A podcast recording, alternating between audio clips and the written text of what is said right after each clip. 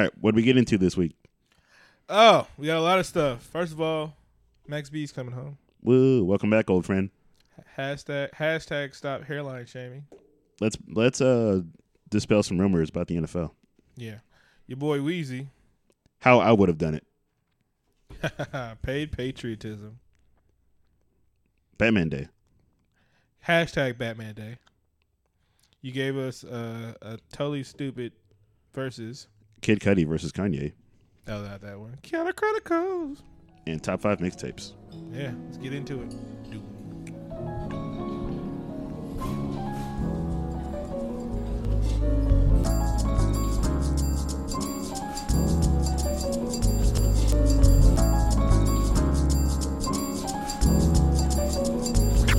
Yeah, don't call me the underdog, cause now I'm beyond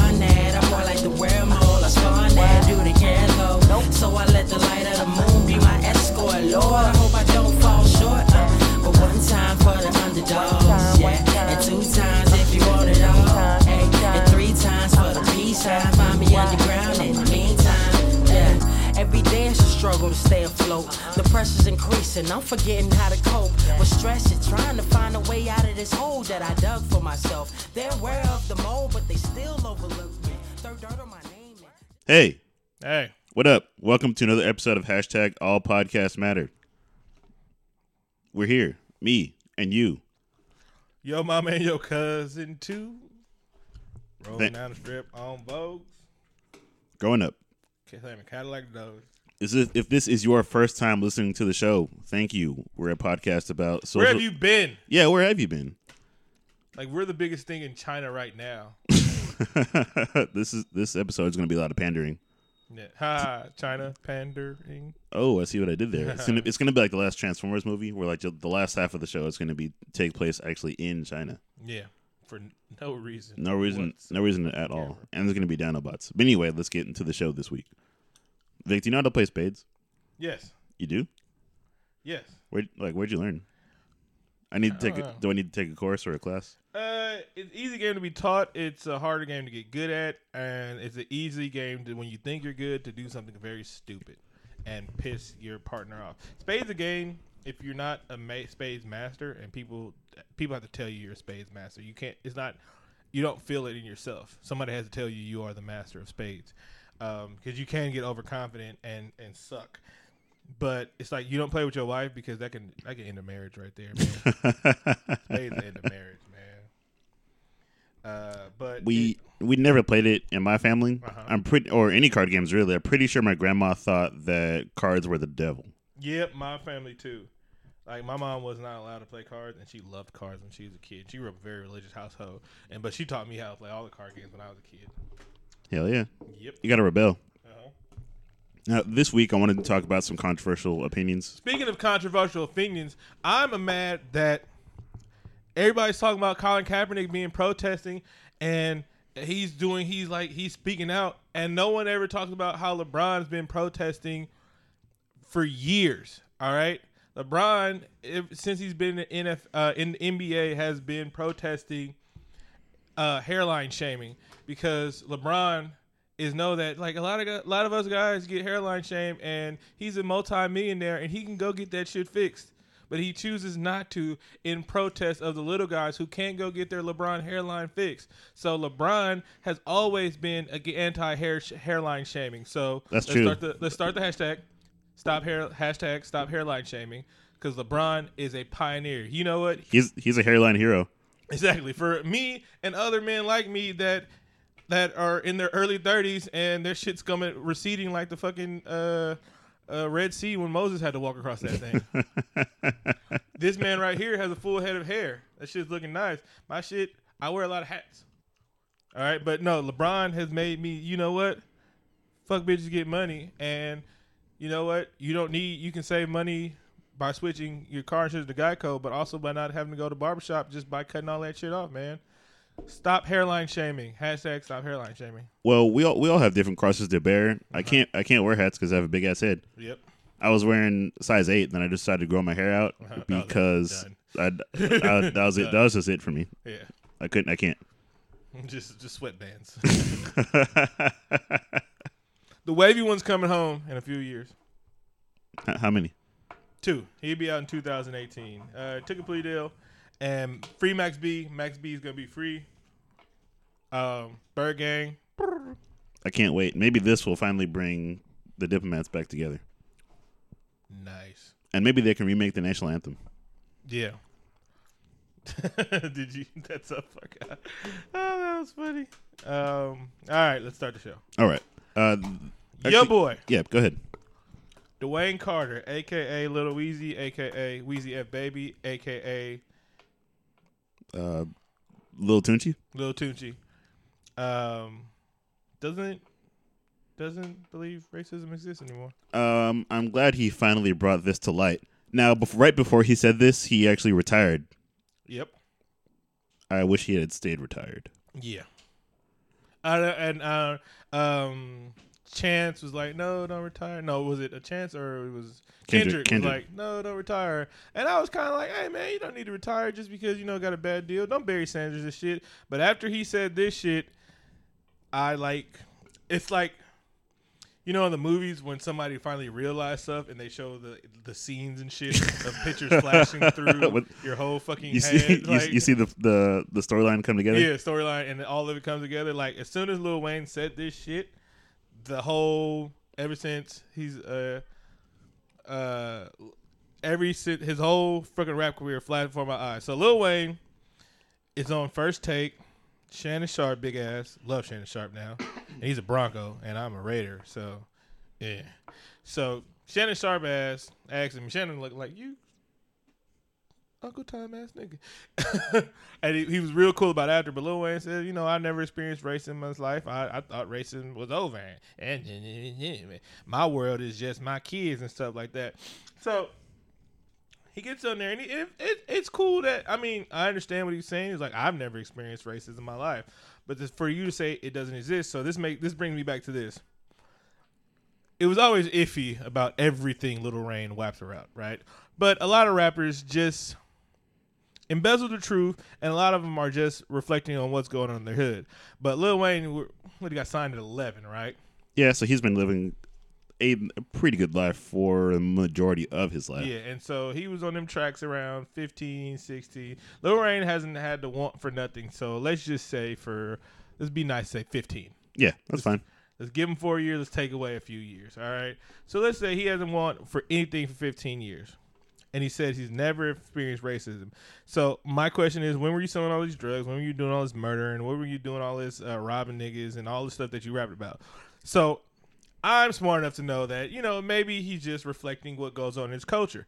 Wayne is from Lil Wayne is from um, New Orleans uh, a top tourist attraction from all around the world. So New Orleans isn't a poor city, but he is from one of the poorest, most impoverished places in the country. Like I remember when somebody was explaining to why they came on the scene and they were like one of the first guys with all the diamonds, all like all the diamonds, all the sports car. When they got put on, all they did was mad niggerish and buy all the diamonds they could and everything like that. People was like, "Oh, that's so gaudy." And it was like, what else do you expect from people from the poorest place in like one of the poorest places in the country to do when they get money? They went out and bought stuff. So this dude, poorest place in the country, poverty, like thing, murders, drugs, and crooked police. No, I, it has to be right. Right.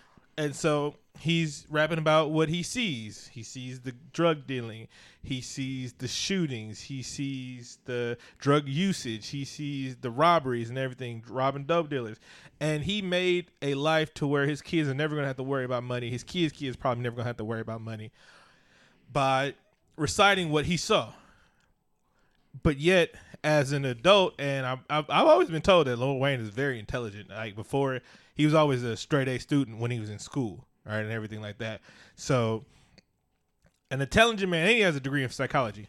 Um, an intelligent man comes on and say, "I don't believe racism exists." Uh, that's when you lost me, dude. It's like you're gonna rap about the injustice and what your neighborhood looks like and what people have to do to get survive but racism doesn't exist because you've never experienced racism in your life and i'm pretty sure when you were getting arrested and profiled for being a rapper that's kind of racist my friend He and and amnesia is is a hell of a thing. I I've not I've not been like the biggest fan of Wayne's music, Mhm. but I mean I, I respect that he has talent, of course, of course. I was breaking way more when he used to write. Actually, yeah, I just want to touch on that just just briefly, real quick. not writing your rhymes doesn't make better songs. No, actually, opposite. Quite quite the opposite. And the speed that you record does not make better music. But in anyway, I respected Wayne because of his actions outside the booth, because he spent a lot of time and money uh, helping out New Orleans post Katrina. Yeah. Now, Wayne ha- Wayne now acknowledge says that racism doesn't exist. If that were the case, why did you spend a lot of your time, hard earned money, as you previously mentioned, trying to solve some economic equality in the state post national disaster? Yeah. And it's not that again, it's not that New Orleans is a small backwater city that doesn't have any kind of tourism, doesn't have any kind of income resident. Uh quite the contrary. Actually, the Mississippi runs right through the city, so that means riverboat gambling goes on, and I know y'all get some of that. You have back then they only had one, but they had uh a professional sports team with the dome and NFL that's that's money being and you are like every year for one for a week you have the biggest party in America and you're still a tourist attraction any other time going everybody knows about Bourbon Street everybody knows about the French Quarter and all that stuff so the city's not hurting for money but the the charming areas you know gets flooded terribly and you got rappers spending their money to rebuild, but that's neither here nor there, right? That ain't no racial So- behind that. I j- just wanted to get across some of the many, many angles why Lil Wayne's statements are problematic and incredibly ignorant. Uh huh. First of all, most of his fans are white. That's also why it's hurtful because all you need is one good Negro to say that racism is over for for Billy and Tommy to say, "See, why why can't you guys get on the same page? Mm-hmm. Just stop talking about it; it'll be fine." Yeah. Did you want to dispute anything else he said? No, such a long it's list. it's it's it's such it's such a weird time when Shannon Sharpe becomes like a, a voice of logic and reason Mhm. and intellect. that man, man. So, like, yeah, first take did a lot of that this week. Um, but uh, not to mention, yeah, not to mention with uh, Steve. Steve. well, that was first take is Fox, first like first take is Fox News. Well, no, first take is Stephen A. Smith, and Yeah. whatever the Shannon show, Shannon Sharpe show is, that's Fox News. So then we get Stephen A. Smith on. Did we we're going here? No, no, no, no, no. All right, we're switching, we're switching thing. Now we're on to the NFL. Da-da-da-da-da. The NFL is back, motherfuckers. Both our teams started off one zero. Our we look kind of eh. The Raiders. Uh, shout out to Travis Felix because he was talking shit before the game. I saw that. Uh, shout out to him. Uh, it was the Oakland Raiders was the New Orleans Saints. Oh, he should love this. That Good segue. Yeah. Um, your boy Lil Wayne, could you check him for me? Yeah. Uh, and then the the Niners came out looking like. Uh, the Niners came out looking like me when I play Madden against the computer on easy. I, I, the game went. It, it was tough for me because I wanted, I, did- I wanted the team to do well, Uh-huh. but I It wa- was a glaring like they were playing against the JV team. it was, it was, and I, would, I, I still want to see Cap on the field. Mhm. I, I, was happy that when every time he, he left the field, he would, he'd stay, he stayed and did uh, autographs for like ten minutes. Yeah. Now they're gonna play big. You know what the funniest thing? The matchup. The matchup is the Super Bowl champs, the Super Bowl losers of last year coming into a team, and they're gonna expose you guys. But the underlying matchup is best quarterback in the league, black guy saying racism doesn't exist. Not so great quarterback saying, "Hey, set the world on fire with racism is alive and well, and I'm not standing up for it anymore." I actually wanted to see that happen. It was literally a racism versus non-racism Yeah. fight, fight, fight, It's fight. this is OJ versus Muhammad Ali. it, it is. But wait, no, Will- I can't even say no, no, no, no, no. I can't will- say that because Will Coonery come out on top? Let's find out this week. I can't say that because Muhammad Ali would have beat OJ and probably everything except for maybe running the forty. True. Yeah. And maybe running the 40. I think Muhammad Ali would have talked his way into beating OJ in the 40 yard. Look at this bum right here. he, he would he would have convinced him not to run fast. Exactly. But I wanted to talk talk about some of the common misconceptions that are found in the National Football League. Uh, the first being that NFL players are paid too much. Now, uh-huh. most people would probably agree with this statement. Statement I've heard people call them spoiled brats. Uh-huh. This is also in relation, Only spoiled, only spoiled brats when a black person does something. of course, Yeah. of course. Only when they, when they open their mouth, Mhm. spoiled. When they voice opinions, spoiled. Mm-hmm. But they're good Negroes if they they just collect their checks, go home.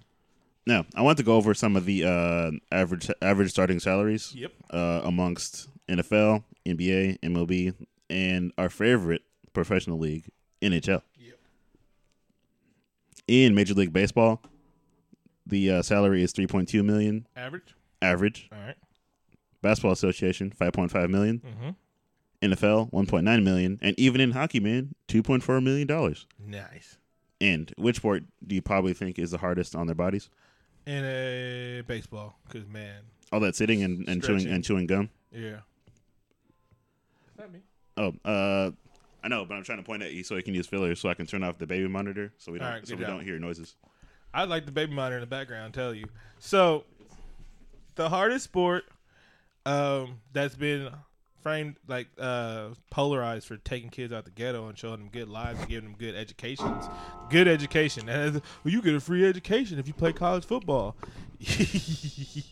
we oh what we should have realized is the degrees they get if they actually stay for the four years of college. Now that would have been funny. The degrees, the African American studies, the communication degrees that if you stay for your actual four years of college that you might get. But a lot of them leave college early and stuff like that. And there is no guaranteed money unless you're a household name. So if you get injured, there is no guaranteed money. So Oh, oh yeah, oh yeah. Uh, you're you start you start pretty low on the pay scale, and Yep. and it goes up when you're in the league. Uh-huh. Probably about six years. Most players don't last that long. Uh-huh. And briefly, we need to touch on college players. And that people say, oh, they get paid for going to school. Mm-hmm. Most, but most players don't get don't even get full rides. No. It, you you're allowed probably like eighty scholar. You're proud. You're I think I forgot how much you filled, but everybody on that team, most on that team, are not on scholarships. And if you get hurt, well, you're well you're paying for school anyway. But if you're scholar, you can get hurt and lose your scholarship. Now, again, a college education costs thirty thousand dollars. I make that in a year. I make more than that in a year, right? And I'm not making people millions of dollars. Yeah, you're, you're getting made millions of dollars from gambling, entertain, Uh-huh. entertainment, your likenesses for video games. Mm-hmm. Now, I also want to touch on that because a, a lot of NFL made seven point three billion dollars last year. Billion with the B. I never hear anybody say the owners get paid too much. Uh huh. Never they absolutely do. I never hear anybody say ABC gets paid too much because these guys are on the field who are the ones who are ri- risking life and limb, Uh huh. and they don't have they, don't, they have shitty health care. Yeah. They only have health care for five le- five years after they leave the league. Mm-hmm. And if you don't know, let's say I retire at, I let's say I retire, I retire at 35. I don't know what the average year retire. You probably play what five, six years in the league. You have a good career. Let's say you play 10 years. It's an awesome career. Even if you didn't make any Pro Bowls, even if you just 10 years in the league, awesome career, you retire. Five years after, so get out the college, so 34, retire you're not going to feel the effects of playing your whole life of football from Pop Warner to 10 years in the NFL. You're not going to feel it after the first the first 5 years after when you get 50 and 60 when the back pain starts setting in. That's when you're going to need that health insurance. Exactly. The complications from all those years of painkillers, uh, co- cocktails, concussions, all that all that comes later down the Yeah. road. It's not So- it's not it's not a good time. Also, I did I did some research and I found out that hosp- the hospitals that are uh, tied to like sponsored by NFL teams, a lot of that staff is on the field because they get they get discounts Mm-hmm. from them working together, Mhm. and it seems a little bit like it might be biased if the same doctors who are who work at the hospitals who are paying you to perform well are the ones who are giving you injections and clearing you from concussions. Yeah. Now, with all this being said, if some executive um listen to our show and want us to sell out for a lot of money, we will do that in a hot second. Hey, hey, I'll, I'll, we'll turn we'll turn the corner real quick and say that the NFL is the greatest. Exactly. I will promptly tell Colin Kaepernick, "Man, you need to sit down and shut up," because I would have done it differently. hey, whoever wants to tell us how he should have done it for millions of dollars, hey, we're we're ready. I'm totally bought. Remember, because all my life, it, it just matters about my kids that I don't have. Right? I- you guys think this is a joke? I'd sell out in a hot second. Don't worry. Like, will you tell these people how not of a joke this was?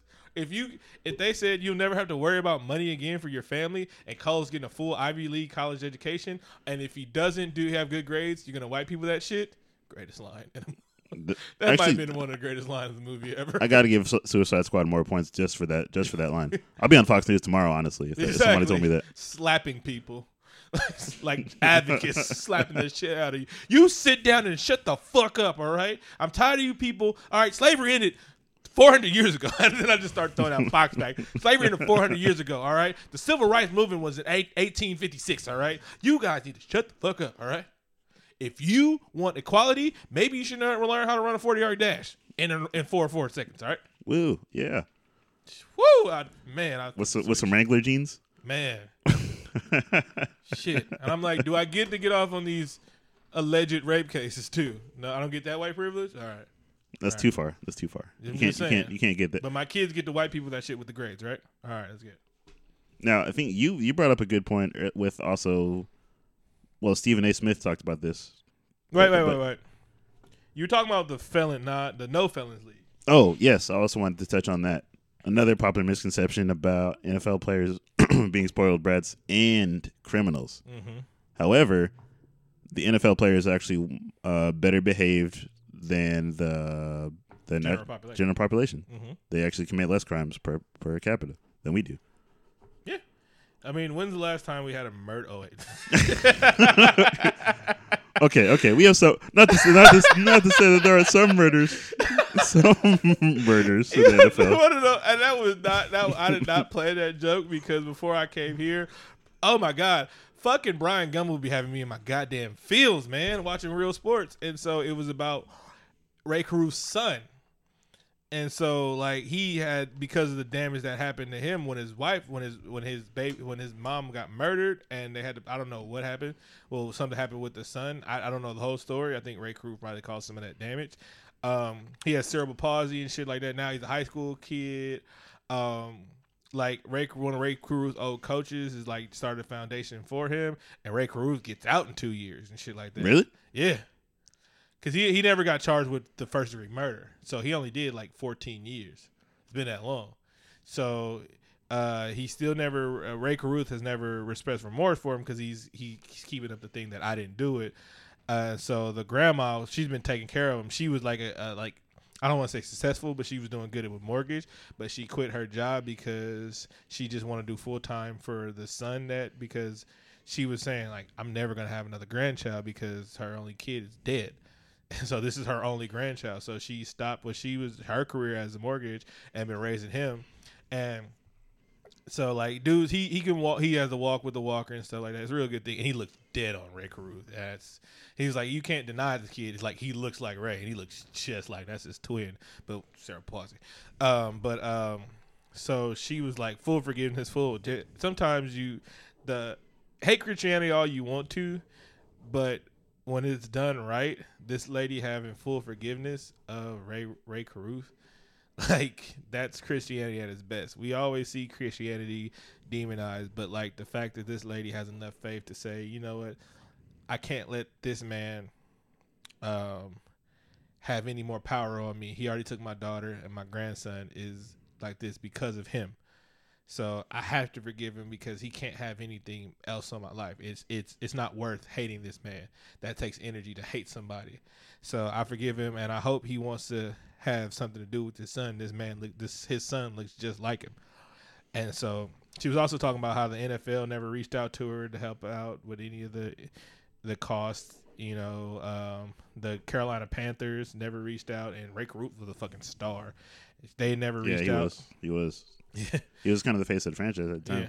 he they never reached out to her, never reached out to her, uh, and so it's taken like an old coach, an old black coach, one of these old black coaches, like start a foundation for her because she wanted to. She wants to have the son. He's getting older, so she wants him a little more independent. So she's trying to put like a, a extra unit on the back house so he can have like his own little thing, even though she's still there. And the coach is raising money for that, and then he's raising money for like a kind of like a trust fund for him. So he gonna be fine the rest of his life. And so they were talking to coach. He's like, "This is like a lifelong thing." He was like, "Yeah, man, this is my family. I love Ray. I haven't talked to him since you know the murders, but I love Ray so much, and you can't look at your son and not think of the love that he has, like I had for this man. So he's part of my family. So it was cool. Fucking be having you in your feels, man. Real sports, man. Yeah, it is. I have to watch. Um, about the non-felons. yes, yes. Damn, that was that. I'm like, oh yeah, yeah, yeah. We they they, mur- they murdered some guys too. They murdered some guys too, but less less than us regular Yeah. uh, us regular non-fast folk. And so, um, what I wanted to talk about, so, yo boy, damn it, part of the interruption. I bite that from part of the interruption. I, all right, I love those guys. Um, Jerry Jones came out and says, "You know what? You know what?" He said it so eloquently. I love how like if we don't talk in our slang, we speak good, but billionaires can talk in their southern drawl, which is terrible English, and no one says anything about it.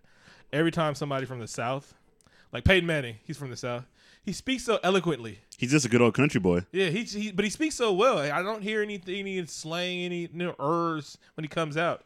Oh my God, he's he's he, he's he is a credit to his people from the South. Um, said he doesn't agree with how Colin Kaepernick, you know, uh, he doesn't agree with it, disrespecting the flag. Uh, and Max Kellerman, I love Max Kellerman because I watch a lot of HBO boxing, and he went off. And he was like, "Of course he doesn't agree with it. He's a white billionaire." he doesn't agree with changing the status quo. And he was just like Max Kellerman's going in, going in, going in. And Stephen A. Smith was calm the whole time. I was like, what this nigga about to say? and Stephen was just like, I'm about to I'm about to I'm about to blow your mind. Wait, just watch. it's gonna go down. So Stephen A said, I'm glad he said it. For the basically for the same reason. He was like, uh 90 he's like, there's no black owners. He's like, did he say he's like, there's three black billionaires in America. Michael, Oprah, and I forgot who the other dude was exactly. And he was like, they, he was basically saying same thing there. You know, they don't like it when people speak up. You know, when equality and everything like that because they're either ignorant, racist, or they don't give a fuck. It's like changing the status quo. Like Jerry Jones' interaction with black people is the people that are rich enough to come to a stadium, and the players that made him even more richer. So, so that's that's that's your that's your version of black people. Either you're rich enough to know me, you're rich enough to come to my stadium, or you made me richer. And I'm sure they'd never have that conversation. Yeah. This conversation. So that's how these billionaires. That's all these billionaires. If you own, if you are the owner, except for Mark Davis, if you're owner, if you're the sole owner of a team, you are a billionaire, and you probably haven't had to worry about money years. This is old white money. So, of course, they're they're shaking because you know the NFL is, is a tradition, a long-standing tradition since 2009 to stand for the for the players to stand for the national anthem. What? It's only been that long. Oh, yeah. And then Stephen A. Smith, code dude, he was like, somebody sent this to me and I had to fact check it, make sure it was right before I said that. And you know, Stephen, Stephen, uh, his his, and he was like, it wasn't till. This is actually a good uh, impression. It wasn't till 2009 where players started standing for the national anthem. They were usually back in the locker room. It is the U.S. Army paid them like four point six million dollars for the. Uh, so all right, so it wasn't until 2009 where players were actually on the field when the national anthem was being played. They were usually back in the locker room. The U.S. Army paid the NFL for players to come out during the national anthem and stand for it with their hand over heart, so NFL players could look more patriotic. So that would that was it would the whole thing about standing for the national anthem and the flag and being so patriotic is a marketing campaign. It's actually a marketing campaign for uh, youth of color to join the military. Yeah. Is that what you're saying? Yeah. Oh man. Not even youth of the color. It's for poor people to join the military. Yeah. Like this is my common misconception. Like billionaires don't give a fuck about black people. Billionaires don't give a fuck about poor people. Like if we look at the demographic of the U.S. Army, it's not black people. We're we're a small part of it. Just like we probably reflect. We probably were like twelve percent, like we are in a, a country. We are a very small part of it. Um, the poor people make up the the military. And so, what do poor people love more than anything? Football. Hell yeah. Fucking football. And if you get you pay, you know, every Sunday we're watching football and we got to see patriotic. And that's they spend like they they spend like 50 something million, 50 60 million over the years um with the NFL for advertisement, for the big flag wavings and shit like that, for the flyovers. They're paying for the NFL to seem patriotic. So that's crazy. Tax dollars well used. Yeah. So that's crazy that we're getting all hubbub about somebody sitting down for the national anthem when this is a new thing. Well, this hey. is, this is seven years old. What's important is that we, we should do any any and everything that we can to actually derail from the from the words that he's saying. Mm-hmm. That's I feel like that's the most important part. And you know what's really disrespectful? You know, everybody's like, he's disrespecting the military. You know what's disrespectful to the military? A Purple Heart veteran giving his Purple Heart to fucking Donald Trump. That's disrespectful to the military because a lot of people get the Purple Heart for, you don't get the Purple Heart for, you know, being G.I. Joe jumping through a window and slapping people, slapping Hitler. You get Purple Heart, you know, basically, right, for getting injured or something like that. Shoulder shrug. Yeah. So you, you Yes. get it for combat. It's not it's not you like the one um one military dude said you do, you don't want to receive the Purple Heart. It's like you're honored when you get it, but it's not something you want to go get because something bad happened and shit like that. So for all the a lot of guys get Purple Heart after they're dead. A lot. Of, so that's what you get when you get the flag. You also got a Purple Heart. So maybe this guy, this veteran, giving his Purple Heart to a a, a non-veteran presidential candidate, that might have been way more disrespectful to veterans than Colin Kaepernick kneeling. I also sitting. Also assumed he was paid for that. What the Yeah, the the veteran? yeah. Yeah, Maybe he needed the money because you know we don't take care of our veterans. yeah. You know what's really also disrespectful? You know what's really disrespectful to the to the to the veterans? That there's a Wounded Warriors project that I pay for. I with my tax dollars, I pay taxes. My tax dollars go to the the National Defense Fund, right? Yeah. Which is like some billions a year, right? So my tax dollars go to that, and it goes to fight wars about oil. We haven't fought a war to free people really in a long time. So that's where my money goes. And then on the other side, I gotta watch like fucking I gotta watch commercials about giving to the Wounded Warrior Project. Like, wait a minute, wait a minute, wait a minute, wait a minute. You mean to tell me this young man went over there, got blown the fuck up, and then for something I'm paying for, and then you want me to pay on the other side for a Wounded Warrior Project? Shouldn't the motherfucker like that is disrespectful to the military. That the first responders, that the military guys that went into 9/11, that got injured, like trying to help in 9/11, that the government like vetoed bill. I mean, the government shot down bills that they had health care forever.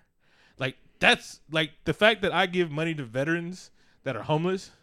That's disrespectful to the military. That these people aren't taken care of for the rest of their life, being fucked up, going overseas to fight for a profit. That's kind of disrespectful to the military. But Colin, that that half Negro, you you millionaire, how dare you? you millionaire halfy. How dare you be a millionaire with a social conscience, you bastard? You make me sick. Is this the part where we're going to talk about our favorite celebrities of the week, No, or am I jumping ahead? no. That was um my last my last before we go, it's um it's funny, like a lot of Hall of Famers have come out. Jerry Rice came out, your boy uh Fat Joe. Fat Joseph. Yes, uh a lot of old timey like basketball players, baseball players, African American players that came out and said, hell, Ray Lewis came out and said, I respect what he's doing. A lot of them don't even say I respect what he's doing, but they all they all say I don't I would have done it a different way. Jerry Rice, greatest of all time, right? Yeah. Said I would have done it a different way. Jerry Rice is fifties. Can I take this one? Okay. Jerry Rice. I, I want to take this one because I'm a Ford I'm a Forty Niner fan. Okay. Uh, obviously, uh, But let's give a little background. He's fifty some years old from Mississippi. Missi- Mississippi. Mississippi. Grew up grew up on a farm. Said he he gained his speed from running with horses. Mm-hmm. Um, and I'm pretty sure Mississippi is always in the top three for most racist state in America. He's he's had to have seen some some horrible things in in his time. However, when when he became you know the greatest re- receiver of all time, Mhm. playing on one of the most illustrious and famous franchises, Mm-hmm. winning various Super Bowls, you forget Perennial all, uh, Pro Bowler. you you forget that things happen. Mm-hmm. We saw this happen with Lil Wayne at a much younger age. Mm-hmm. Now, during during the height of his Now popularity, here's the, uh, uh, let me say, Lil Wayne could actually have not have witn- witnessed racism. actually, yeah, he could have not. He could actively not because Lil Wayne one of his one of his biggest life changing moment like he was telling a story and that will skew you for the rest of your life and it's not a bad thing when he shot himself like police broke down a door and they were looking for drugs. And he was like it wasn't until the white officer came in like there's a baby on the ground. He's been shot and they're looking for drugs. He's like what the hell are you guys doing? This is the story Lil Wayne's telling. And they was like oh we called the ambulance. And so it was the white officer that picked him up and took him out and started like trying to uh, make sure he's not bleeding out and shit like that while other motherfuckers was looking for drugs. So that a lot of things don't seem racist to you anymore when the white officer saved your life. Not saying that's a bad thing. Not saying that's, but I'm just saying, yeah, a lot of sh- you you get screwed skewed when mother motherfuckers when your life is. So anyway, go ahead. That, that that's fine. Uh, Fair. but it, it it does hurt my heart to, for him to, for him to say I would have done it differently, and he's disrespecting the flag. Now, he said he would have done it differently. He never did. Jerry Rice. He ne- Jerry Rice never did do anything differently because he he just never mentioned that there was institutionalized racism or a problem with pr- police brutality or inequality in America. Mm-hmm. And this is at a time where like Jerry Rice is old enough to remember or close enough to remember that Martin Luther King was assassinated, Malcolm X was assassinated, JFK was assassinated when people was assassinated. I don't I can't tell you how old he is. He's 50 something, right? Yeah. Yeah, so this is Maybe sixty, probably 60. sixty, probably yeah, 60. so he's old enough to remember and at a time he was playing in the 80s, right? Yeah. So that means he was alive in the 70s, Playing- maybe a little kid in the 60s, right? living in the Bay Area in the in the eighties or in the nineties. Yeah, so you've seen you you you grew up in a time of national unrest and turmoil. You're fresh off the assassination of the two biggest political leaders of our ever ever. Yeah. And in so history, yeah, in his lifetime, our lifetime. yeah. yeah, so you know the significance of speaking out against stuff, but yet when it was your time, when you had your platform, when you were the darling of the world, you remained silent. You didn't go full OJ, but you remained silent. You had a platform to where you could have said, "Hey, you know what? I'm from Mississippi. There's a lot of shit that's going wrong in Mississippi." You remain silent. When you were in the Bay Area, one of the most, if not the most politically active places in the world, you remain silent. You had a platform. Police brutality, police shootings did not start with Oscar Grant. Did start with Trayvon Martin. I mean, injustice didn't start with Trayvon Martin. It didn't start with uh, Alton Sterling. It didn't start with Philando. It didn't start with any of these people. This has been going on for years. We have been talking about the same thing for since the end of slavery. Police brutality started.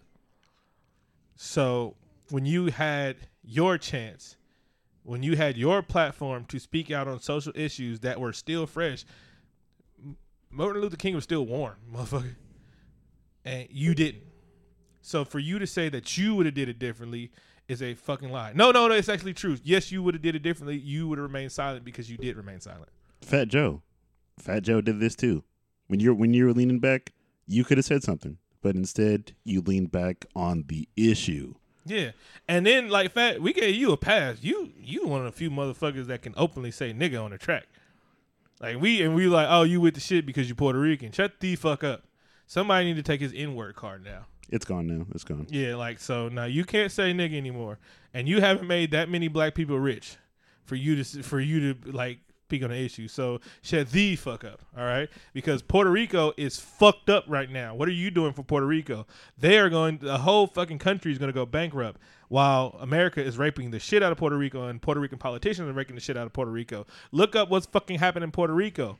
So you worry about them because that shit and fuck you too. You're a light skinned Puerto Rican, and we all know that dark skinned and light skinned shit runs in Puerto Rico. If you look at the ghettos of Puerto Rico, they're full of people that look like me. If you go to the nice parts of Puerto Rico, it's the fair skinned people. Tego Calderon told me that shit. so the hoods of Puerto Rico look like the hoods of America. So you promptly shut the fuck up. Also, rest in peace to RZA, the founding member of the Wu Tang Clan. Whew. And I and I Who I mean, we should have saw this coming. He made there was a lot of signs of this earlier when he he co-signed stereotyping in, a, in an interview with Rolling Stone, saying that we should dress properly and not be outside at certain times of night. Yep. You know. Okay, okay. Now he says that he supports Donald Trump and that he's a big fan of Fox News. I see that now that his uh you know the rap, rap his rap career has gone kind of gone the way of the dodo. Now it's time for me to try try to be a uh, conservative black and maybe try to get a job there. Mm-hmm. And maybe you get more movie. I don't know. Man with Iron Fist two is trash. I like Man of Iron Fist. That was pretty great, but the second one was a direct to DVD sequel. So hey, I guess it is. It, did, it didn't go too well. Yeah. So my thing about again, Riz is forty something. Man, 50, 50 man, something. he uh, this this the my the hypocrisy is is mind blowing. He was fucking protecting Nick in the early nineties. Exactly. So What like, I mean, what I mean, what in the fuck, RZA? You you you were one of those youth.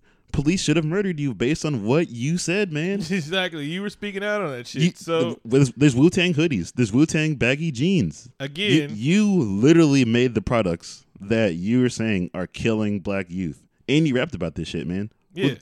So again, now who now who puts money in their pockets again? Rap steroids. Uh, we'll be talking about that later this week. Um, okay, let's take a break. You ready? To take a Oh, uh, my favorite, who would have done it differently, is Ray Lewis. He's like, what I would have done was murdered him twice. Twice. and people was like, yeah. All right, Ray.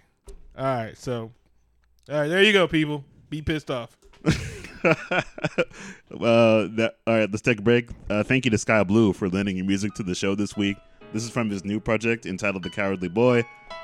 It's it's great. Uh, I hope you guys enjoy it. It is available on Checks out, yo. They Bandcamp. sleep is the cousin of death. My right eye is for the dreams while I peek the unseen with the left. The third is for the unheard, like TN. I try beams, cool as nerd. Throwing the deuces, don't compare it to birds. My spiritual residence display with classy in. Showing you reality, not keeping up with the Kardashians. If life's a game, I'm dashing in. Old school like a Sunday. Oh, 930, trying to recoup like a Hyundai. It's one way to the top. I think I found another route with these verses one on one. Press start is what I'm about. Are you a challenger? Please, you ain't even on the calendar. Theory to my sound, whole town gone lavender. Pokemon master, you can check the badges. Suspect a deck of cards, had to grab it on my gadgets. Past the madness, Gladys Knight on my train of thought. Been raised the bar, I don't care what your train of thought. Got on my side, you don't like it, you slide to the left. Cha cha, while you was dancing, I was wide awake, plotting on my destiny. I ain't talking bungee, gotta jump and We're back. see no sun Yeah. selling. Your boy, Kid Cudi.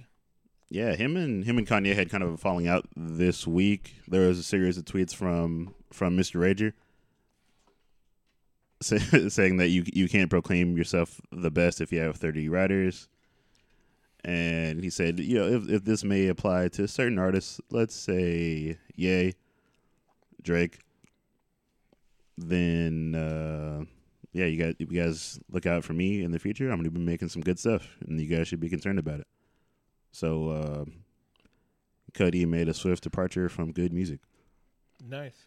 It. I don't. They weren't doing anything like the whole good music family. Like, what were they doing? Uh, they've they've done a lot of like collaborative projects. Uh, Okay.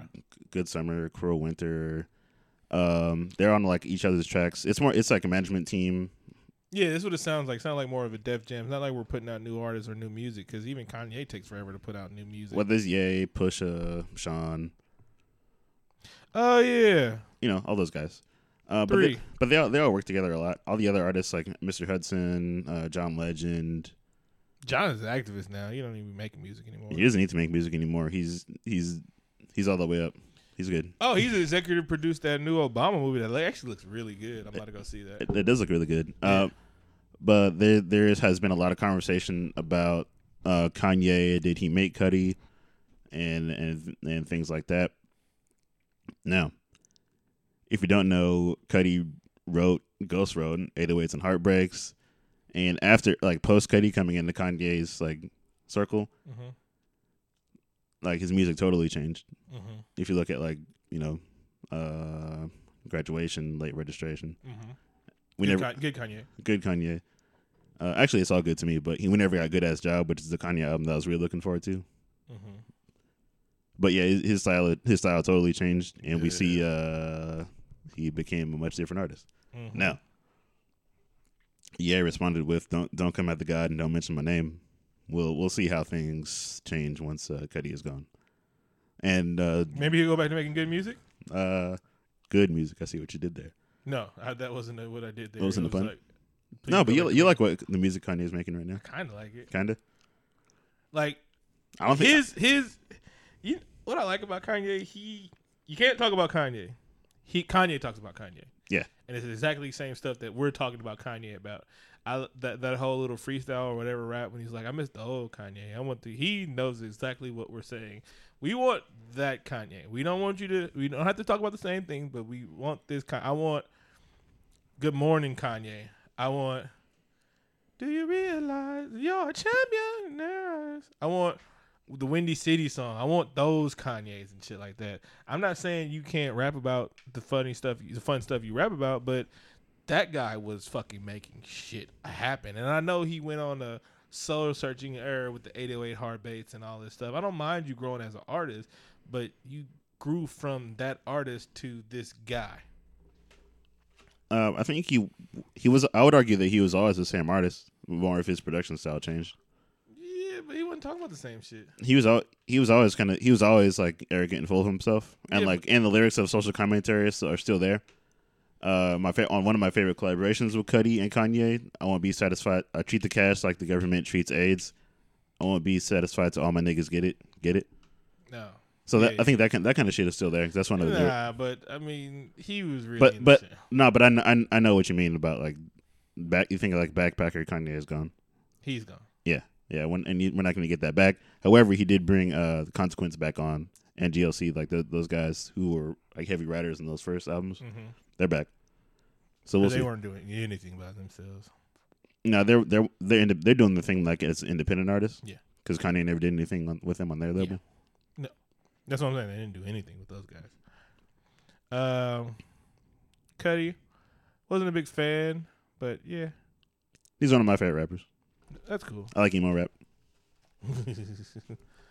um, it's Batman Day, Yeah, let's celebrate. so you got to put out this show today. I do. I will put it up today. Yeah, so you have to do this. You're giving me a stern look. He's like, so that's Yeah, no, that's right. why we're recording it early, so I don't Yeah. fall, so I don't fall asleep. All right, and so that this means what? Yeah, it's Batman Day. Let's celebrate it. What's your favorite Batman? Or your Bat memory? Favorite Bat memory? Yeah, let's talk about some Batman highlights in our lives. um one of the um my Batman memory is uh first of all one of my favorites is what could have been Bryan Cranston. I think he might have turned down he turned down Lex Luthor. Oh my fucking god! In BVS, wow. I think what happened was he read the script. I think what happened is his doctor advised him against it. He was like, "No, you are too old of a man to be carrying that much weight. You're carrying Batman and Superman on your back with a terrible doomsday plot and a nice looking Wonder Woman. No, you can't carry this, man. It's too stressful." That is that is a lot of weight for a man of his age and stature. Exactly. I mean, I'm sure he's in great shape and he probably eats well, but Yeah. that is that is too much for him. But he would have carried that whole movie's three hours of crap. I would we'd have to see the commissioner cut where it says 15 minutes. um, um, My favorite Batman Bat memory is probably Batman the animated series. yeah, that was good. Um, Good. This is the greatest animated series of all time. pro- Well, Batman at least. Okay. no, no, one of the greatest. No, it's it's like one of those things you have to really think about it. Uh, it just it just like paved the way and like really changed things for the superhero game. Yeah, Yeah. Plus, it was the start of the um, DC animated universe, which, which was is which is amazing. Marvel than the universe. Um, Well, Marvel could have had that, but but they uh, keep canceling all the damn good shows. nah, Mar- like Bruce Timm actually approached Marvel for the for animated universe first, Oh. and they're like, uh, "That sounds dumb." so, uh, what could have been? Like as like like you just said, just imagine like what could have been. Um, first Batman being awesome, and it it it's it it's does it, does it it doesn't age well, but it's in its case as this is nostalgia and this is good for the good time. It's still one of the greatest superhero movies ever by its time standard. If you keep it in that little box, was no bat nipples.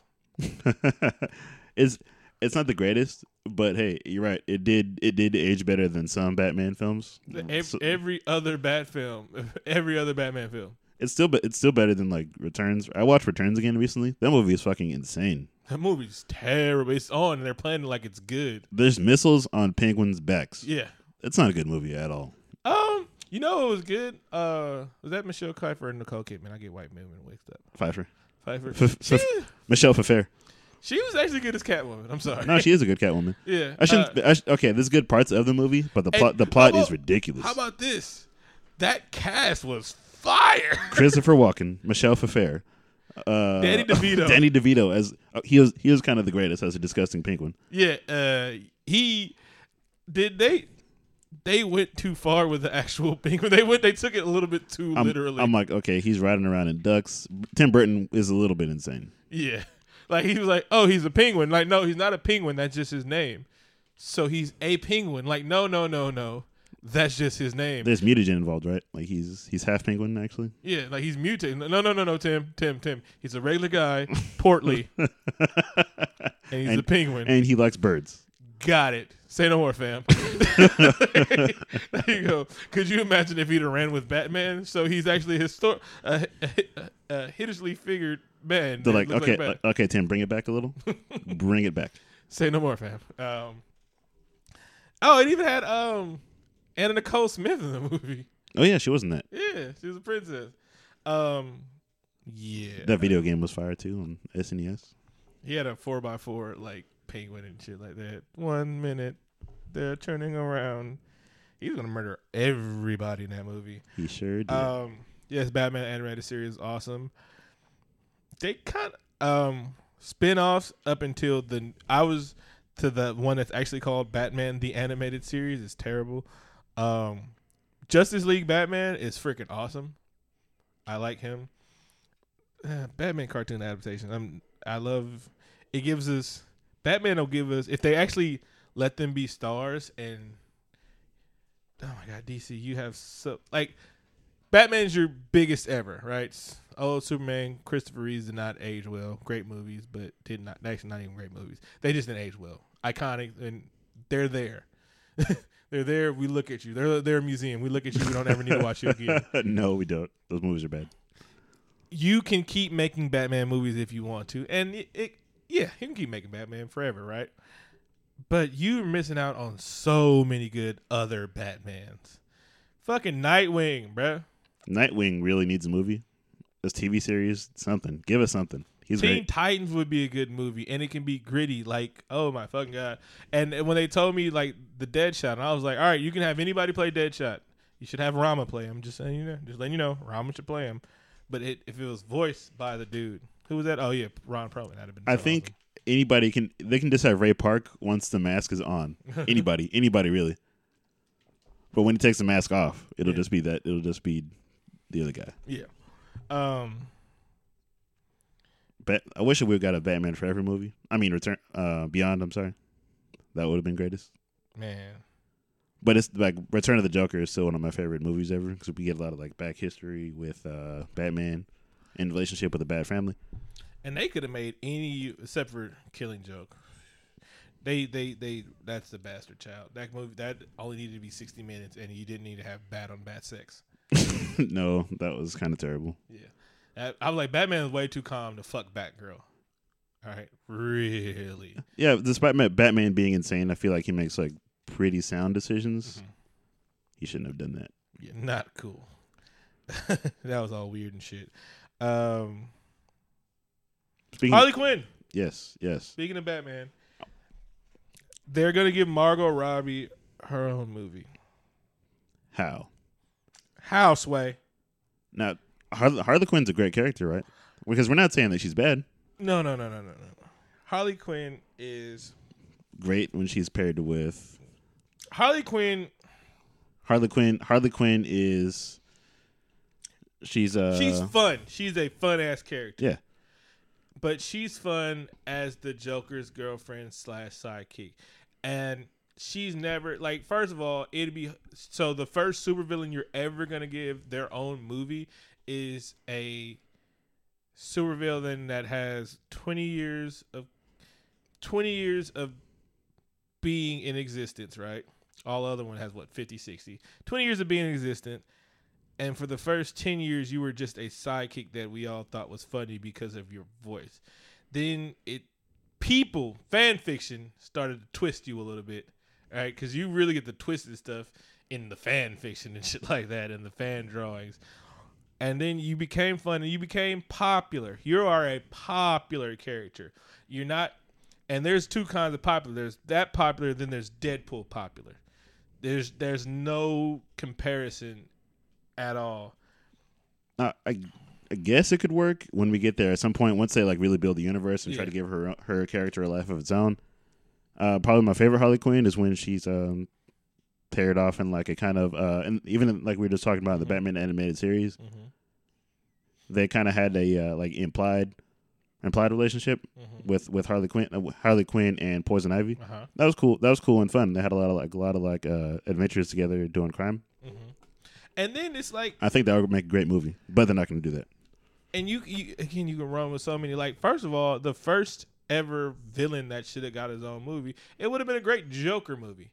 Like that, you could have did a little backstory of why the Joker's a pimp now and he owns his own nightclub. He's like a fucking, he, he's a Colombian drug lord. That somebody tell me why he's a Colombian drug lord, please. Can I get the whole backstory without saying his real name, assholes? That would have been a good thing, and Margot Robbie as a starring character and having a huge role in it, that would have been cool and shit like that.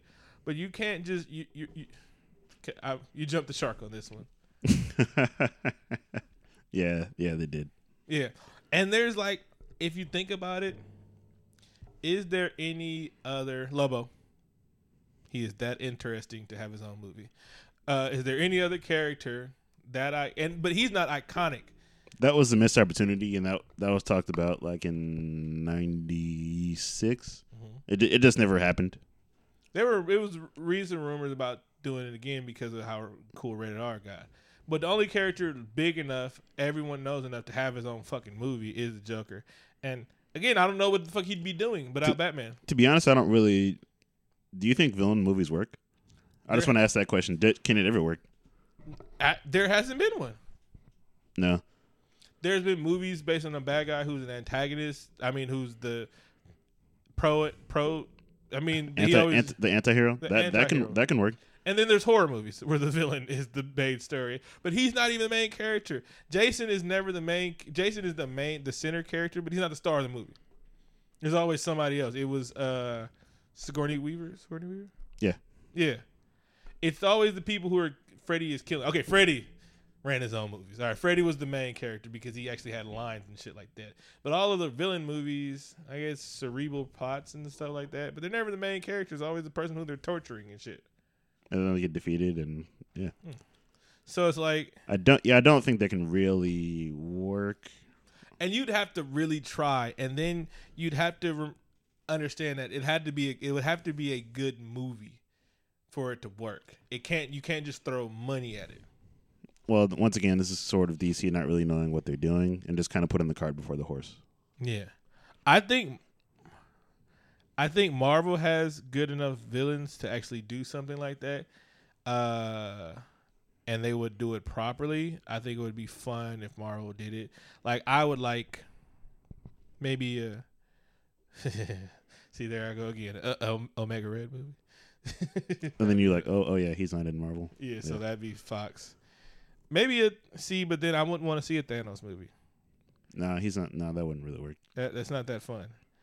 Um, see, even Marvel's a Doctor Doom movie that'd be cool. Actually, he's really interesting, Yeah, but he also also did not. Well, hey, and, call it straight out of Latveria. Ooh, crazy motherfucking name, Victor. oh yeah, his name is Victor. yep, all the good ones, all the good evil ones are Now. Victors. I, I propose to you what I think would be the fight of the century between two 80s icon robots. Again, we've talked about this before the show, and I told him I'm giving him nothing. Yeah, and I, I thought I thought about it. I, I emailed you about it. I sent you a fax, smoke signals, regular letter, I'm so drunk and right now. and you didn't retort.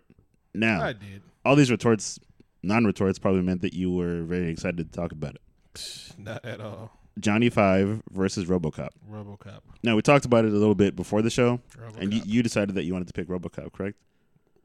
uh, RoboCop. How's RoboCop winning this fight? You tell me. Because Johnny, my first of all, I'm not giving you anything. So you tell me how Ro- Johnny Five would win this fight. I well, he has he has a shoulder mounted laser. Mm-hmm. Um, he can control mechanical items like cars and whatnot, Mhm. and he's more mobile. No, he's not. Yeah, he is. He's probably faster, but he's not mo- mobile. He's faster and more mobile. Listen, okay, here's what happens, right? Johnny Five knocks over RoboCop with the car, as we've seen in RoboCop 3 Mhm. RoboCop can't get up when he's on his back, Mhm. and then Johnny Five cuts him in half with his laser. Boom. All right. Call death battle. and They'll they'll do it for you. Okay. You are getting nothing from me. Well, that's all you got. You're not gonna like, argue like RoboCop would win. no, RoboCop. Before Johnny does anything, RoboCop will shoot his fucking eyes out. Remember? Hey man, if but if he shoot if he shoot Johnny Five in the eye, like we just get like a white man in Indian face, and he would fix it for him. no, no, no. He'd shoot that guy too. well, We were I'll- talking about '80s violence, RoboCop. So I, I'll- I I'll see gi- what you're trying to do. Get I- me into this thing, but are we done yet? I'll, I'll give you that. RoboCop has pretty good aim, considering he can shoot a man in one testicle. Yes. And he chose a testicle. He was like, "If you get out of jail, you can still procreate, but only if you're a good citizen." So yeah, like remember the combat train for combat guy, years of police work, and now he's got a gun that doesn't run out of ammo. That is so high caliber and shit like that. He also can use other weapons, and he's a he's his marksmanship and his kill shots. He would go for the kill. He he was a killer, killer robot. Hey, Johnny Five is also uh, built for war. And remember, Johnny Johnny Five is not as durable as RoboCop is. Uh, I don't know. You could take RoboCop apart with a jackhammer. Yeah, but you'd have to get to him with the jackhammer. He's not very fast. Remember that motherfucker fell over. If you push Johnny Five over sideways, he can't get up. RoboCop isn't pushing people over. He's gonna shoot him over. But you talking about more durable and he getting hit by a car and shit like that. Yeah. RoboCop can stop a car if he wanted to. Anyway, he's strong. So I roped you into talking about this. yeah, and I gave you nothing. Who do you think would win, listeners? Let us know. Johnny Five, right? He would slaughter RoboCop. And that tone that means that Kean didn't put his phone on silence that he gets me shit for. And that also means it's let's do Keanu Reeves moves, then we'll go to break. All right, go ahead for Keanu Chronicles. Keanu Chronicles. All right. So in 2005, which is way long overdue, he should got his walk of he should have got a star on the Walk of Fame at birth because he's God. Or or something close. Hmm, that's a little later. Got a star on the Walk of uh, Fame. Uh, so this is this is cool, dude, man. He's just he's he, he nothing. I mean, he just lives life like cool breeze. He's cool breeze, bro. For his 46th birthday, he celebrated with one cupcake outside of a warehouse, and fans like any fan that would come up to him want a picture, gave everybody pictures. Like, hey, Keanu, it's my birthday.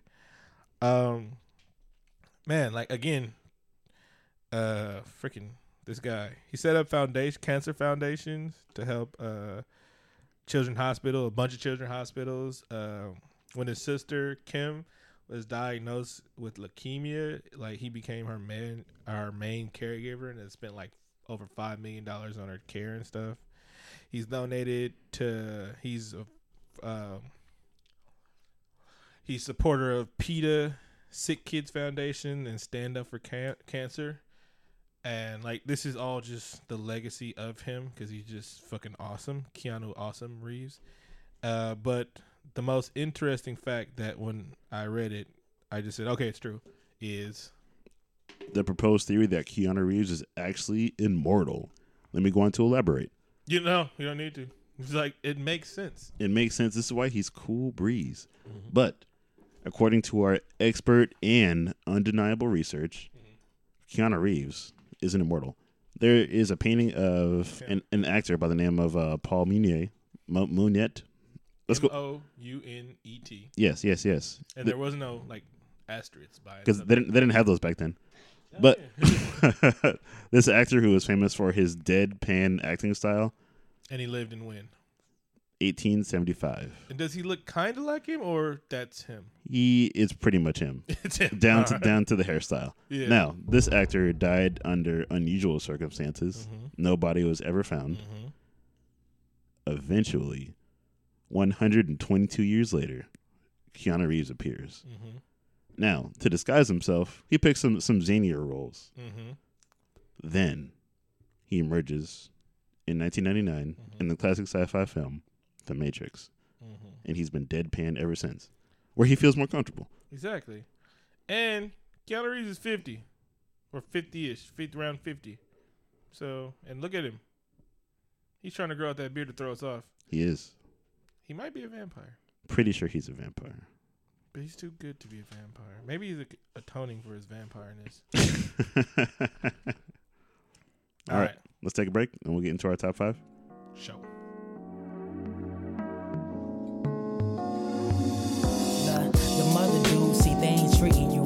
Don't see the value in you, but I do. You changed my life in a matter of seconds. Don't think you lesser than them Instagram wanna be models. Cause you my favorite to follow. You do your own thing, and I commend you on that. But on the contrary, the world will condemn you on that. Don't worry about them, you got us. Don't gotta lie, cause you modest. A thought is a state of mind being spread. But the hottest thing to me is a woman with integrity. Not worried about celebrities. Feel your sincerity every time we talk. You walk with a heavenly grace. I swear you out of this world. You taking all of the space in my brain. Kinda strange, I'm usually clueless with women. I feel my pool with self doubt. Then proceed to go swimming, which leads to drowning. But queen, you in line for the crown. And quite frankly, you're astounding. Precious, sorta wonderful, adorable, lovable. Okay, this uncomfortable, cause I don't know. If Let's do it. Let's get into our top five this week, which happens to be top five mix cassettes, Yep. more popularly referred to as mixtapes. Um, I feel like I'm at a loss for this one, but I'm gonna pick. I've just recently got on the mixtapes. Not okay, a few years, but I'm I'm not into like mixtape that much. Um, I love them. I got my few. Few. Some of them might be your few. You know, we go. That might be. Yeah. So we're just gonna do this. Let's do it. Let's get it over with. He wants to. So a fan sent in a request, and so we're doing it. Fine. that's how you're gonna pitch. Yeah, yeah, that's what happened. Uh huh. Fine. Uh huh. No, I thought that, that was what happened. Oh yeah. Because I looked on like that, that's not what happened. I thought the fan sent this request in. No. Oh, okay. My bad. Uh, my. Do you want me to go first? Uh, yeah. My- Number five on my list is J. Cole's "The Warm Up." This was my introduction to Jermaine Cole's uh, music, and I've been a fan ever since with songs like uh, uh, "Young Simba," uh, "I Get Up," "Can I Live," and and just and just to get by, "Royal Flush," which was uh, I think like the first solo track from from, from Big Boi. giving tracks and shit. My bad. But but yeah, th- this this song was great, and uh, he's one of my favorite rappers to this day. Mr. Jermaine Cole. I think I've heard some of it, but I've never heard it. All right, this is gonna get weird. Drake so far so gone. That's not weird. Yep. I am not a Drake fan, and I've never listened to this mixtape cover to cover, but I pretty much heard this whole fucking mixtape on the radio. Anybody that can parlay a mixtape into his career that he has now, hate him or love him, you gotta respect this mixtape because I remember, baby, you the best. That video was awesome, and they said, "Oh, that was Kanye West directed and it was terrible." I'm like, no, You showed me slow motion titties for four minutes. That is awesome and stretching, stretching. But damn near the whole mixtape became a video and became a hit song. And who would have thought a nationwide tour would be the outcome? All right. I see what you did there. See, you thought you'd be bad at this. Huh. Kudos to you. My number four is Royce of Five Nines Bar Exam Two. I just noticed that both of these have a freestyle from Royal Flush on it. That's weird. That's weird. Uh, this is this is the point. Royce has always been one of my favorite rappers, but I think this is the point where he uh, took rap steroids, as you said earlier, and and became one of the goats. no, no, no, no. That rap steroids mean you took white money. Oh, okay. Well, I guess he didn't do that then. He just he just probably wrote wrote a lot and then became better. Might her? Go for it. Go for it, Ray. Uh, Go for it, Black. Go for it, Connect Four. Um, Watts rapper Bad Lucc, Breaking Bad. Uh, um, It was a good choice, actually. I love Bad Lucc. That's my dude. Um, he is on Diamond Lane and he's like behind Problem, which I like Problem, but he gets kind of redundant. I first heard Bad Lucc in the Western Conference. He's in that group that was uh um under under like Snoop label or something like that, and he gassed the track. And everything he does is gas. If you don't like like this is a, a guy that gasses, and that's all he does is foot to the floor rap. And a lot of his rap, he says like a lot of Oakland terminology and shit like that. He reminded me of my cousin because all that fool does is gas on the track. But uh, it was Breaking Bad. It was him as Walter White and some of the snippets and shit like that. It's a great tape. Um, this fucking dude, his rap skills are just awesome. I mean, just fucking go listen to it. All right, All right, I will. Yeah. Bad Lucc. That's B A D L U C C. Again, kudos on this list. You thought you'd be bad. You, you, Oh no, you, I'm you just gonna pick mine. That, no, that's that's fine. You don't have to base it on any list. I want I want the mixtapes that you think are, are are dope. And as a hip hop listener, I appreciate it. One of my number my third favorite mixtape. Can I do like all 33 G Unit radios? Is that is that is that cheating? yeah? Go ahead. All right, they're all they're all pretty great because I was a big G Unit fan back in uh, circa 2001. Um, the G Unit roster has made a lot of changes over the year, years. Mase, game. There's of course, stay the same. there's a lot of good stuff there. I always think of G Unit is just those I just want, three and then four. yeah, yeah, I, I agree. I don't want the uh the spot the Spider Locs and the Kidd Kidds in there. Yeah, I just think like the people on it right now. I think of G Unit as been for a while. That's who I got introduced as G Unit as Young Buck, Fifty, Tony Yayo's in jail, and uh, Lloyd Banks. Mr. Which- Banks. What cracked me up because like he had his own rap career and like he kind of he kind of fell by the wayside when Fifty fell by the wayside. Uh, he he made like um like a short comeback with Beamer Benz or Bentley. Mm-hmm. But then I mean, hey, everybody has their time in the sun, man.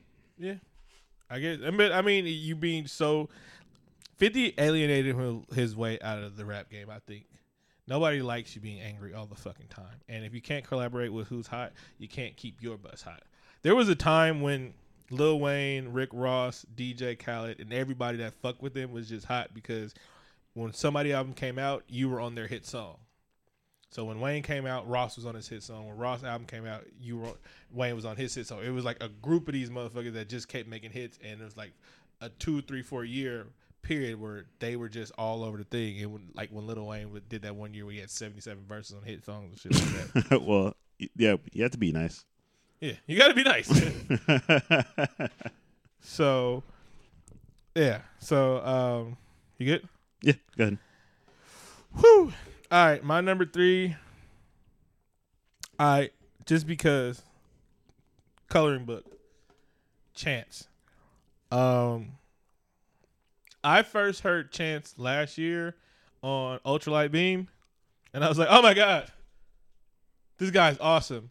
And I and I, I th- that's the first time I'm not gonna lie to you. I didn't hear, I haven't heard acid rap or other, stuff, but I heard this, and then I heard I heard that and I was like, wow, this this guy's fucking awesome. Little child from 79. That dude's awesome. Name one verse you can't tweet. And then few months later, maybe six, seven, coloring book comes out. and I'm looking for it and I couldn't find it because I was looking for uh something called Chance Three because that's what I thought the album was gonna be, and it said coloring book, and I'm thinking like, why the fuck would I want a Chance the Rapper coloring book? And I had to download. I was like, oh, this is the name of the album. Ew. It's fire. I was driving out here and I heard "You Don't Want No Problems" on the radio, and they've been playing that shit like every other hour, and I'm like, damn, that's awesome. It's so awesome that fucking iPod, like iPhone, I Apple, like paid to have like exclusive rights for a while, so they were just releasing a free fucking album, That's crazy. He did a lot. and they did like a He couple did. commercials for a free fucking album. They performed that on Ellen, a mixtape song. Yeah.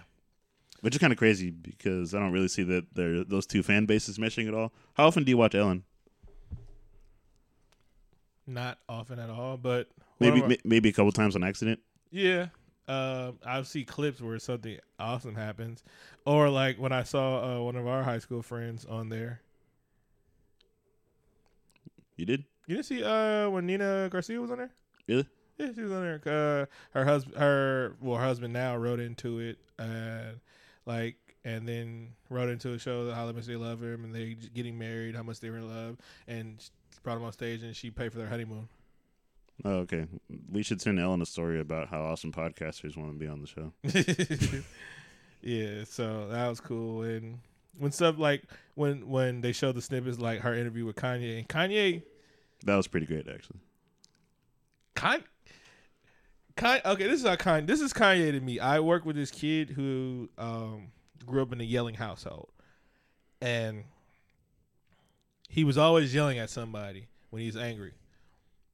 It wasn't until I actually listened. Like, if somebody's yelling, a kid's yelling at you when you work with kids, you kind of dismiss them. You're like, all right, bro, you're yelling. I'm not gonna talk to you. It wasn't until I started actually listening to the words he was saying when he was yelling at you, so I understand that this is the only way he knows how to get out his frustration, and he's actually saying exactly what he needs while he's yelling. And our relationship came became way better because I knew when he's yelling, he's not yelling because he wants to yell at you. He's being disrespectful.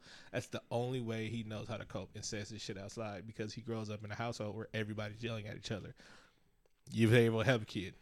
Kanye West is the same way.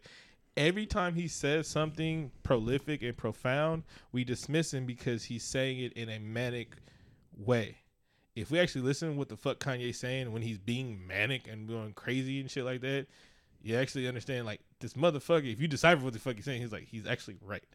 Like Houseway is funny to me, but he was really saying he was really like frustrated on how he's being blackballed out of the fashion industry. Not because his shit sucked, which I wouldn't wear none of his shit or I wouldn't pay for his shoes. I think they're nice. I wouldn't pay for them motherfuckers. I don't pay for shoes right now. So it's like, but he's actually like really saying some shit. And the whole I am a genius. And when he said, Would you rather me say I am a nigga? when he says I'm a god. And so what he was saying to Ellis, he's actually saying some real shit, but he was making people uncomfortable the way he was saying it. But he's actually everything he was saying was spot on. Loud Negroes are always scary. Yeah. Even when he said the George Bush don't care about black people and the Taylor Swift thing, he was right. He just, I, he, he is the whole thing where people say, I just would have done it differently. It- yeah, it is. Also, like how George Bush said that was, said that was the worst moment of his presidency. That was the worst moment of your presidency. A black man calling you out on TV. The the man who was also president during 9-11 and Hurricane Katrina. I'll stop. I'll, I'll stop there. That's The that's, housing that- disaster. that's that's another that's that's, that's another story. My third my third favorite mixtape of all time is by Big Crit. If you're not familiar with Big K.R.I.T., he is somebody who's like the child of Outkast and uh, other great rap acts from the South. And I don't mean that like his uh, his style is um, stolen from them. It's more like influenced. He's socially conscious. He uh, makes his own beats. He's And- socially conscious, but he loved the strip club. It's Yes. it's the it's it's the duality it's of the southern man. it's amazing. it, it's, it's it's it's something to be seen. I love I love this mixtape. It changed my life. Which one? K.R.I.T. was here.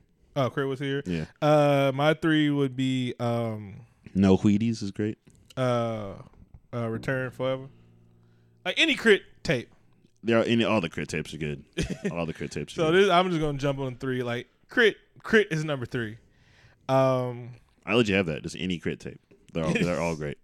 and it's just give you one before the other. I love Cadillactica. Um, K.R.I.T. is just crit. It's fun. It's it's it's southern intelligence and southern wordplay at its best, but it's still southern as shit. And the consciousness is a breath of fresh air, and he's better a lot of people. Uh, one of my favorite things, is like how they gonna say I can be king of rap when they wouldn't let give it to Andre 3000. Like like, it's awesome. K.R.I.T. He's, is, he's he speaks realness. he speaks fire. So K.R.I.T., K.R.I.T. for president, king remembered in time. K R I T forever. my fa- one probably one of my favorite mixtapes ever. Kush and Orange Juice. But the uh this is peak Wiz Khalifa. Oh, so this is two. What? Is this your two? Uh, This ain't honorable mention time. did I skip number one? No, you're on two. I am. Mhm. Okay, I'll just go with Kush and Orange Juice then. Yeah, I did skip a number. Yeah, Kush and Orange Juice is my number two. Th- Three was crit. Both our threes were crit. Okay, okay. Uh, yeah, Kush and Orange Juice by Wiz Khalifa. hmm Peak Wiz doing his thing, rapping about weed. I'm like, man, this is amazing. I discovered him a little bit before that. This on um, Currency mixtape. hmm This was his uh, debut with his uh, laid back style and love love of the devil's lettuce. I am not a Wiz fan. You haven't heard that tape? No. It's great. So this is my introduction to Wiz. Everybody on Facebook was talking about how dope Wiz was, and I heard like one song of his.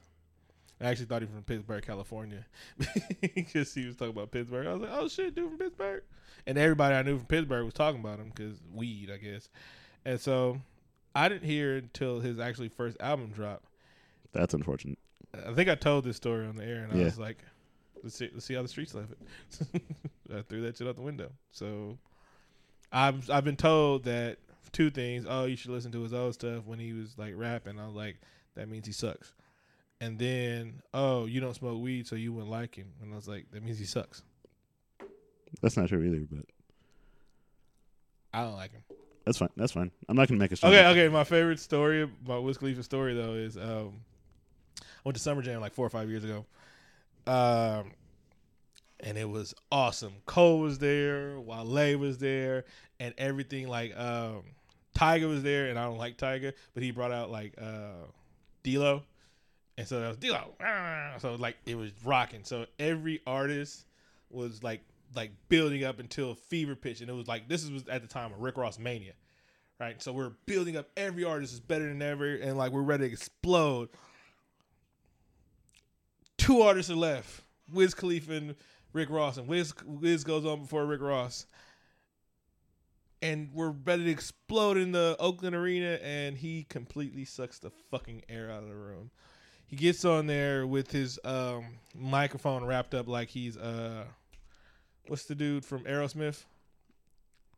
Uh, Tyler, Steven Tyler. He, yeah. His his like he he thinks he's fucking Jimi Hendrix. He's doing his his songs to a live fucking band. Who the fuck do you think you are?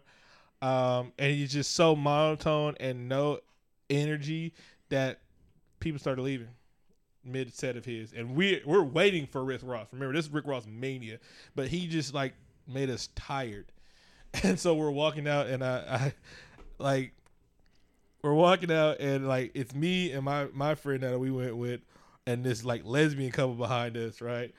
And I was like, blood, Wiz sucked the fucking life out of Benny. And she was the chick behind me. She was like, I fucking know. I fell asleep during this set. And I was like, oh my God, I, thought- I thought it was me. Everybody's leaving during Wiz Khalifa's set. We didn't get to Rick Ross, who we all were there to see. But we just like, all right, man, I want to go home now. Yeah, it happens to the best of us. Mm, it happens to Wiz Khalifa. um, my number two would be Spodee the Bid. Um, I was introduced to Spodee on the Hustle Gang, Get Dough, uh, Get Dough or Die, and that was Hustle Gang at its best, and that only lasted for like a year because everybody started leaving.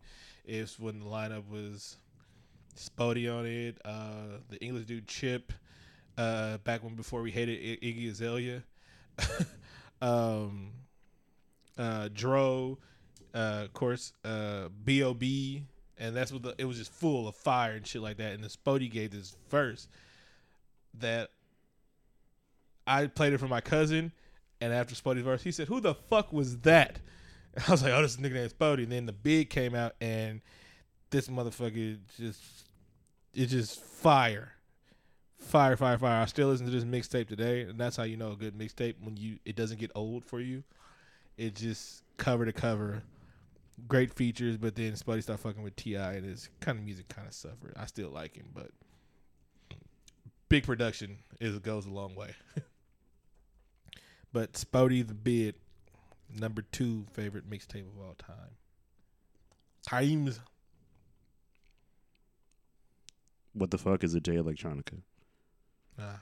This was the tape that introduced me to to uh, Jay Electronica, and uh, I learned why he's heralded as the great, who will probably never release an album. Good job. But hey, he's dating he's dating, dating a billionaire, so I get that. Wow, that's so that's that's probably the reason. who's who's this billionaire? Is this a white chick? Yeah. has to be, of course. Um,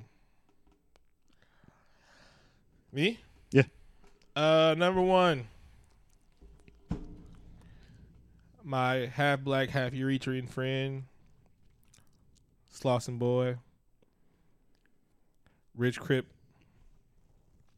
Nipsey Hussle, Crenshaw. Good choice. Um, I don't know how I got turned on Nip, but it was on maybe the second marathon. I'm a Nip fan. I'm a fanboy. I wait for his sh- shit every year, like Christmas, like a kid on Christmas Day. Came out late with uh, Slauson Boy Two. Uh, he retweeted me. Oh my god, it was the best day of my life, I saw. bro. I got like 40 retweets on that shit, man. I was that shit. My, my phone wouldn't stop going off for like hours. um, but Crenshaw was after the marathons, and it was the uh, I was waiting for Victory Lap, and then he was like Crenshaw, and then Crenshaw is awesome because it's actually an album you can buy, but then it's also released as a mixtape. You can buy the album for hundred dollars, or you can get the music free. I chose the free. It's a sorry, I ain't got hundred dollars. no, hats off to him though, because I thought that was a really dope strategy. Yeah. I'm like, man, get your money. Yeah. Um, because he toured like nobody else. He makes his money off touring. Um, he's he's he's like he's not he's not gonna do lyrical gymnastics on you. Um, but like you feel the passion when this fool's rapping and Crenshaw was fire. I I I work out the Crenshaw. like um Summertime and Cutlass is one of my favorite songs. Phone in the morning.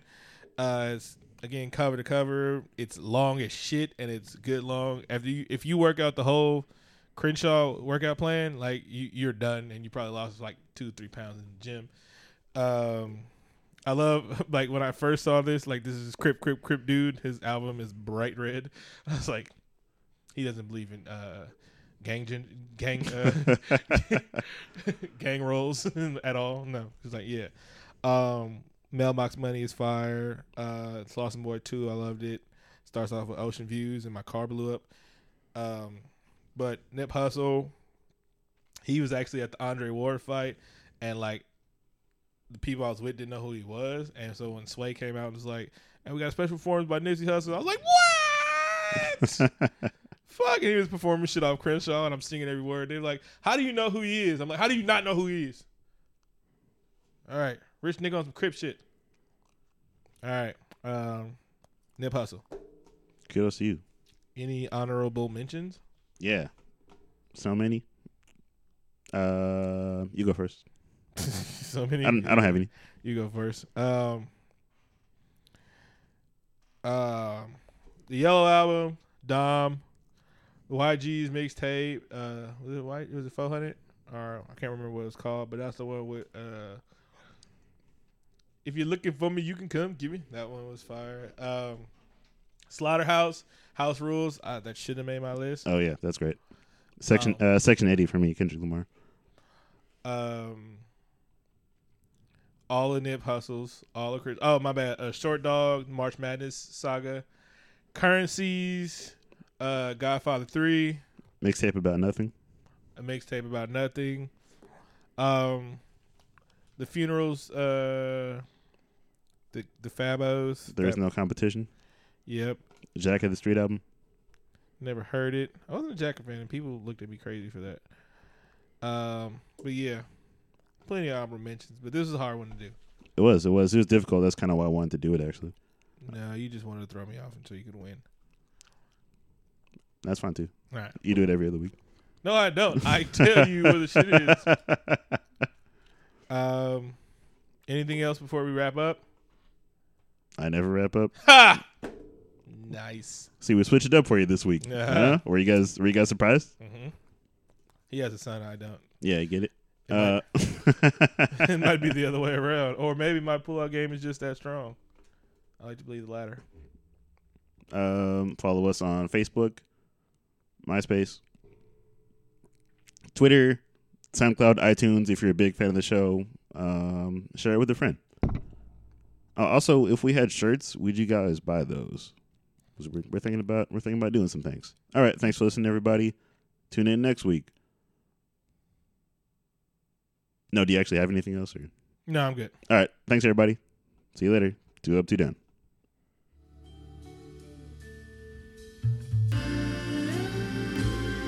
La, a long walk for a small guy. Vacation's a trip that we all try to take as an escape from this obscene reality.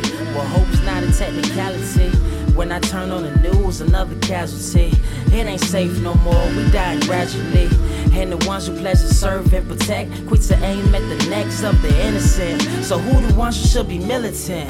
The solution, plan retribution. Time to rise up, people start a revolution. Mindless pollution, the media got the masses looking like remedial slaves, man. But I'm just reading the page of my rhyme book, reminiscing on the places that my mind took me. Trying to paint a picture to the blind with my lines, provided them a sound mind. Two gum shoes, I'm choosing to walk with a stride. I'm here for a reason, God keeping me alive. I ain't holding it inside, gotta maintain focus and provide hope for the hopeless. Wait, why I wrote this? I'm supposed to be chilling, find a nice spot for concealing. Gotta clear my mind and wine and find healing. Yeah, but I doubt it. You ever get that feeling like, man, vacation, all you ever wanted? But dang, it's so hard to get away from this BSC. Big sticky city, all this beautiful struggle. Can I please get a minute of your time? Homeless man, asking, can you spare a dime? I should be used to this paradigm. Cause I was in the same position couple years ago. Only difference is I ain't let nobody know, but a few knew. What would you do if you was young in the slums, trying not to succumb to the darkness? I almost did, was real close. Ain't gon' boast about the past, but I have wooded toast in the jam. A lost kid forced to be a man, experience life early. I still don't understand this state of mind, but I left my highs and my lows there. Places I've been, you will swear nobody goes there. Well, living by the heat brings death with cold stares, like exposed hair. Brain freezes, then in low glares the city that never sleeps like a myth while we close to the cliff. Listen, girls pulling down their skirts, inside feeling worthless. So she try to make the sex well worth the purchase. Mocking all the churches like they worshiping a hoax. But what if God is real? Who gon' laugh at your jokes? Concrete jungle, yet the snakes in the grass. Never did believe nice guys finish last in this land of the lost. Is the truth worth finding? Living in the lie so long, we all blinded. Not trying to see what's in front of us. It's gonna take one of us to do to them what they done to us. You can be the richest in your regency, but can't buy common sense and decency. I frequently see the prettiest people with the ugliest hearts. Self infatuation builds you up and tears you apart. World in need of hope, so I gotta be the one. As the moon consumes, somebody gotta be the sun. Shining, dropping gems, you get planted till you chain it. Maybe you'll change if it lick into your brain. And never mind fame, it costs you a fortune. Matter of fact, your soul, I don't even think it's worth it. Wait. I'm supposed to be chillin'. Find a nice spot for concealing. Gotta clear my mind and wine and find healing. Yeah, but I doubt it. You ever get that feeling like, man, vacation, all you ever wanted? But dang, it's so hard to get away from that BSC. Big sticky city, all the beautiful struggle.